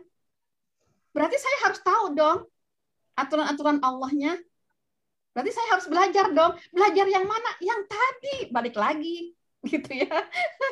itu itu nggak bisa dilepaskan ya. Jadi nggak uh, emang yang pertama kan keimanan itu tadi ya sudah tertanam kuat dalam diri kita sehingga muncul keinginan kita untuk mempelajari ilmu-ilmu yang berkaitan dengan apa yang sudah kita ucapkan tadi ya yang uh, tentang keimanan pada Allah tadi ya kenapa karena masalah keimanan pada Allah itu uh, apa namanya sebagaimana di Quran surat Al-A'raf ayat 172 ketika Allah berfir, eh, ber, apa, berfirman Allah birobikum itu terjadi di mas di sebuah alam sebelum kita terlahir ke dunia. Allah sudah kumpulkan semua manusia kemudian Allah katakan Allah tu birobikum. Bukankah aku Tuhan kamu? Apa jawaban manusia semua? Bala syahidna. Bahkan kami menjadi saksi. Artinya apa? Kita sudah bersaksi. Kita sudah mengakui bahwa Allah itu Tuhan kita Berarti kalau sudah mengakui Allah Tuhan kita, ya kembali lagi ke tadi. Melaksanakan apa pun yang Allah perintahkan kepada kita dan menjauhi apa pun yang dilarang uh, apa oleh Allah kepada kita. Ya. Jadi uh, sama ya maknanya dengan tadi misalnya kita bersahadat asyhadu alla ilaha illallah wa asyhadu anna muhammad rasulullah. Demikian juga kita mengatakan bahwa Muhammad adalah rasul Allah bukan hanya sebatas omongan di mulut, tapi betul-betul dalam kehidupan kita sehari-hari kita pun menjadikan Rasulullah tadi sebagai uswatun hasanah, hasanah. sebagai suri tauladan. Ya, jadi yang pertama tadi ya kembali ya ke masalah akidah tadi itu itu penting banget. Keyakinan dulu yang kuat kepada Allah. Sehingga ketika keyakinan itu sudah kuat, saya pasti menginginkan untuk mempelajari ilmu-ilmu yang lainnya, ilmu-ilmu yang diperintahkan oleh Allah Subhanahu wa taala. Kalau akidahnya belum timbul, belum kuat, malas Nah, ngapain saya belajar ilmu itu? Ya, kenapa? Karena nggak ada nggak ada nggak ada timbul rasa takut pada Allah. Ya, kalau sudah sudah timbul rasa takut itu baru kemudian mau melaksanakan apa yang Allah perintahkan. Ya sama dengan ketika kita berdakwah kepada orang-orang uh, non-Islam, ya, ketika kita ingin mengajak mereka kepada Islam, apakah kita bicara tentang hukum uh, haramnya khamar? Apakah kita bicara tentang uh, hukum potong tangan bagi pencuri? Apakah kita bicara hukum rajam bagi para pezina? Enggak. Kita ajak dulu mereka untuk memahami akidah, keimanannya dulu yang kita uh, sentuh gitu. Kenapa? Kalau karena sudah kalau keimanannya sudah ada, sudah sudah ada, bisa melakukan apa pun. Sering nggak kita dengar orang misalnya uh, apa bilang orang-orang uh, non Islam bilang saya tahu Islam itu bagus, tapi kayaknya impossible deh, susah bagi saya untuk uh, melakukan hukum-hukumnya. Saya nggak akan bisa kalau disuruh puasa sebulan. Saya nggak bisa kalau disuruh, disuruh sholat lima waktu, apalagi subuh. Saya nggak bisa bangun pagi-pagi, gitu. Ya. Kenapa mereka nggak bisa? Karena tidak ada keimanan, belum ada keimanan. Kenapa kita uh, mampu melaksanakan uh, puasa Ramadan sebulan? Berlapar-lapar ria, kenapa kita mau? Kenapa kita bisa? Karena sudah ada keimanan. Kenapa subuh-subuh musim dingin ini lagi anak-anak selimutan kita harus keluar dari dalam selimut dan harus menunaikan sholat? Karena adanya keimanan. Hmm. Kalau nggak ada, bodoh amat, gitu ya. Mau, mau, mau si alarmnya udah bunyinya berkali-kali, kita pasang setiap 10 menit, jam 5, 5.10, 5.20, 5.30, 5.40, 5.50, 5.50, sampai terbit apa terbit matahari gitu ya, baru bangun gitu. Kenapa nggak peduli? Keimanannya belum tertancap kuat. Kalau keimanan sudah tertancap kuat, ada rasa takut pada Allah. Gitu ya. Ya mungkin itu aja. Ya, jazakumullah khairan uh, kepada uh, Umu apa kepada ustazah yang telah uh, memberikan jawaban-jawaban. Uh, Semoga uh, jawabannya bisa menjadikan kita menjadi uh, lebih baik lagi uh, dalam menuntut ilmu. Uh, juga jazakumullah khairan kepada teman-teman yang telah uh, bersedia hadir dan bersilaturahmi di acara ini dan juga kepada tim yang uh, telah bekerja keras, bekerja keras sampai terselenggaranya acara ini saya ucapkan terima kasih. Jazakallah khairan kepada Ustazah Iin, semoga ya, ini menjadi amal soleh dan menambah pahala zariah untuk Ustazah. Amin. Amin. Mohon Ustazah Iin untuk mendoakan uh, doa penutup. Uh, dulu Ustazah. Ini doa penutup majelis atau doa? Doa penutup majelis. Oke. Okay. Insya Allah ya, kita, tutup. Uh, kita akhiri kajian kita sore ini dengan uh, istighfar tiga kali, kemudian membaca doa kafatul majid dan ditutup dengan membaca surat al-as. Astagfirullahaladzim, astagfirullahaladzim, astagfirullahaladzim. Subhanakallah bihamdik, asyhadu an la ilaha illa anta astaghfiruka wa atubu ilaik. Bismillahirrahmanirrahim. Wal 'asr innal insana lafi khusr illa alladziina aamanu wa 'amilus shalihati wa tawassaw bil haqqi wa tawassaw bis sabr. batin semuanya ya. Uh, saya sebagai moderator mohon maaf apabila dalam terselenggaranya acara ini ada salah dan kurang, baik yang saya sengaja maupun yang saya tidak sengaja. Dan semoga ke depan kita masih dipertemukan dalam kondisi yang sehat dan bisa menghadiri panel diskusi bersama Sister Fisabilillah dengan topik-topik yang berbeda. Ikatlah ilmu dengan tulisan dan share ilmu yang ada agar ilmu yang ada tidak berhenti di kita saja, tetapi bisa menyebar secara luas agar kita mendapatkan pahala atau amal jariah. Oh ya, untuk teman-teman yang tidak bisa hadir di acara ini bisa mengakses langsung dengan follow Instagram Civis A Australia dan Facebooknya Civis A Sydney. Waktu dan tempat saya kembalikan lagi ke host. Wassalamualaikum warahmatullahi wabarakatuh. Waalaikumsalam, warahmatullahi wabarakatuh. Alhamdulillah, telah saya kajian kita Sabtu ini. Jasa khairan untuk ustazah kita dan sisi-sisi yang udah hadir virtual kali ini. Semoga kita tetap diberikan ya sehingga bisa menghadiri Sabtu depan. Saya sebagai media, bila ada salahnya, tolong dimaafkan karena sudah tanya Allah. Oh ibu-ibu iya. mulai tepus sapa atau bagaimana? Ya. Assalamualaikum. Terima kasih ya karena dia sudah ikut aku di Zoom ini. Assalamualaikum. Waalaikumsalam warahmatullahi wabarakatuh. Jazakillah khairan. Sampai ketemu lagi Sampai ketemu lagi ya. Selamat batin ibu-ibu. Assalamualaikum. Iya, Bapak juga. Assalamualaikum semuanya. Waalaikumsalam warahmatullahi wabarakatuh.